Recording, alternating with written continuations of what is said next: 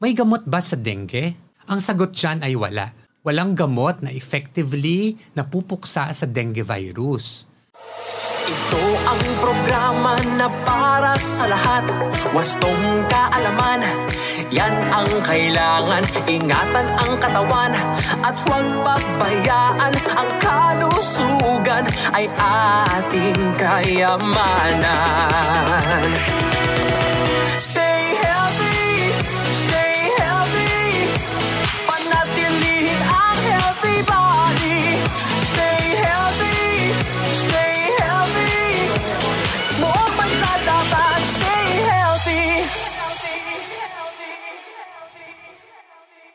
Magandang araw sa inyong lahat. Ako po si Doc F at welcome sa Stay Healthy. Para sa episode na ito, sa segment nating Kalusugan Mo, Sagot Ko, tatalakayin natin ay dengue. Ano ba ang dengue infection?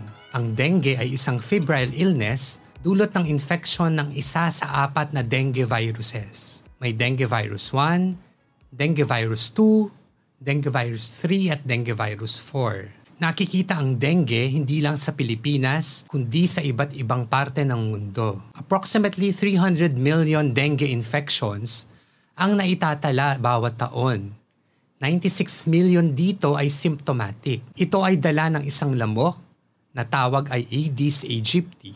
Ang incubation period or yung panahon mula sa pagkakagat hanggang sa pagsulpot ng mga symptoms ay 3 to 14 days. On the average, between 4 to 7 days mula sa pagkakagat ng lamok, ay magkakaroon ka ng mga symptoms. Lahat ba ng dengue infections ay malala at critical? Ang sagot dyan ay hindi. May mga asymptomatic o walang sintomas. Meron ding mild ang manifestations. At syempre, meron ding critical at life-threatening events. At ito ang dapat nating tutukan at iwasan. May tinatawag ding cross-protection among the four types of dengue viruses. Ano ang ibig sabihin nito? Example, kung ikaw ay nagka-dengue dahil sa dengue virus 1, may protection ka sa ibang types ng dengue virus. Pero, panandalian lamang ito. Mawawala din ang protection over a couple of months. Kaya kung ikaw ay nakatira sa isang lugar na lagana pang apat na types ng dengue virus, malaki ang chance or risk mo na magkaroon ng dengue infection with any of the four types of dengue virus. Kaya importante na mawala ang mga lamok kasi sila ang nagdadala ng mga dengue viruses na sanhi ng dengue infection. In 1997, ang World Health Organization ay naglabas ng dengue disease classification. Ang dengue fever na pinaka-mild, ang dengue hemorrhagic fever usually may bleeding na rin itong kasama, at ang dengue shock syndrome ang life-threatening at pinaka-severe infection sa lahat. In 2009, ito ay ni-revise. Again, mula sa pinaka-mild hanggang sa pinaka-severe, merong dengue without warning signs, dengue with warning signs, at severe dengue isa-isahin natin sila. Una, sa dengue without warning signs, kapag ikaw ay nakatira o nag-travel sa isang endemic area, endemic means yung disease or condition ay nakikita among a particular people or sa isang certain area. At ikaw ay nilalagnat, plus 2 o dalawa sa mga sumusunod, pagduduwal o pagsuka, rash, headache, eye pain, muscle or joint pain, leukopenia o mababang white blood cell na makikita sa complete blood count at positive tourniquet test, isang test na ginagawa ng mga doktor. Mapunta naman tayo sa dengue with warning signs. Bukod sa nabanggit ko sa dengue without warning signs, plus any of the following. Pagsakit ng tiyan o masakit pag pinisil ang tiyan, patuloy na pagsusuka, clinical fluid accumulation tulad ng tubig sa baga, pleural effusion, or excess fluid sa tiyan na ascites, mucosal bleeding tulad ng gum bleeding, lethargy o impaired level of consciousness at restlessness, malaking liver, pagtaas ng hematocrit concentration with rapid decrease in platelet count na makikita sa CBC. Lahat ng yan ay kabilang sa dengue with warning signs. Mapunta naman tayo sa severe dengue. So ito yung dengue infection with at least one of the following. Severe plasma leakage leading to shock, fluid accumulation with respiratory distress, severe na pagdudugo as evaluated by a clinician, at severe organ involvement, impaired level of consciousness, at organ failure.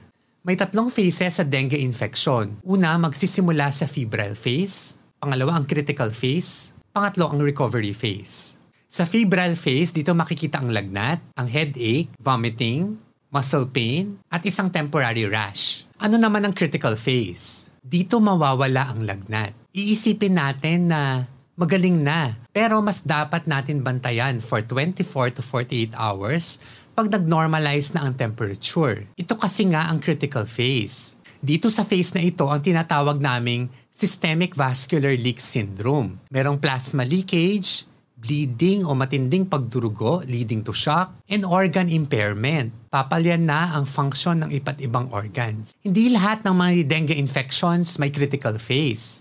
Ang dengue without warning signs, febrile phase lang. Ang dengue with warning signs at severe dengue, pareho may febrile at critical phase. Mapunta naman tayo sa last phase, ang recovery phase. Ito yung gusto natin, yung plasma leakage at bleeding magre-resolve na. Yung mga vital signs magsa-stabilize na. Paano ba nadadiagnose ang dengue? Ito ay nadadiagnose clinically, base lang sa pagsusuri ng doktor. Pwede rin magpalaboratorio para ma-support at ma-confirm ang diagnosis. Pwedeng mag-request ng CBC, tignan ang pagbaba ng trend ng WBC o white blood count, pati na rin ang platelet count. Pwede rin ang NS1 detection at immunoglobulin IgM detection. May gamot ba sa dengue? Ang sagot dyan ay wala. Walang gamot na effectively napupuksa sa dengue virus. Ang treatment is mainly supportive. Ibig sabihin, hydration. Hydration is the key habang binabantayan ang vital signs. Ano ang mga preventive measures para maiwasan ang dengue infection? Number one at pinaka-importante, since galing ito sa kagat ng lamok, dapat sirain lahat ng breeding sites ng lamok. Pwede rin maglagay ng screen sa bahay, pwede rin gumamit ng mga mosquito repellents. At lastly, vaccine sana. However, nagkaroon ng kontrobersya nung dinala ang Dengvaxia dito sa ating bansa. Ano ba ang natutunan natin sa episode na ito? Number one, ang dengue infection ay madalas makita sa Pilipinas all year round.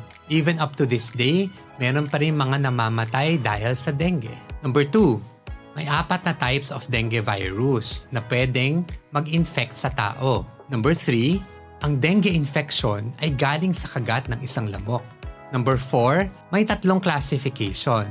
Dengue without warning signs, ang mildest form, dengue with warning signs, at severe dengue. Number 5, may tatlong phases ang infection. Ang febrile phase, ang critical phase, at ang recovery phase. Number 6, pag nawala ang lagnat, hindi ibig sabihin na magaling na. Kasi ito ang critical phase. Pwedeng magkaroon ng life-threatening event ang phase na ito. Kaya dapat mas lalong bantayan ang isang may dengue 24 to 48 hours after mawala ang lagnat. Number 7. Ang diagnosis ng dengue ay mainly clinical. Sa history at physical examination ng doktor ay maaari nang mag-diagnose nito. Meron ding mga laboratory tests na pwedeng i-request like CBC, NS1 detection, at IgM detection para ma-confirm ang diagnosis. Number 8 Walang gamot na pwedeng inumin para matreat ang dengue infection. Ang goal is to keep the person well hydrated with stable vital signs. Number 9. Ugaliing magpakonsulta sa inyong doktor. Tandaan na ang mga sakit na tulad ng dengue, pag naagapan, ay malaki ang chances for full recovery. At yan po nagtatapos ang ating episode for today. I hope you learned a lot from this episode.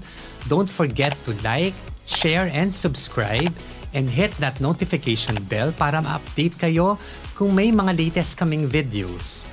Pwede rin po kayong mag-comment at mag-suggest ng topics para sa aming mga future episodes. Muli po, ito si Doc F. Stay healthy!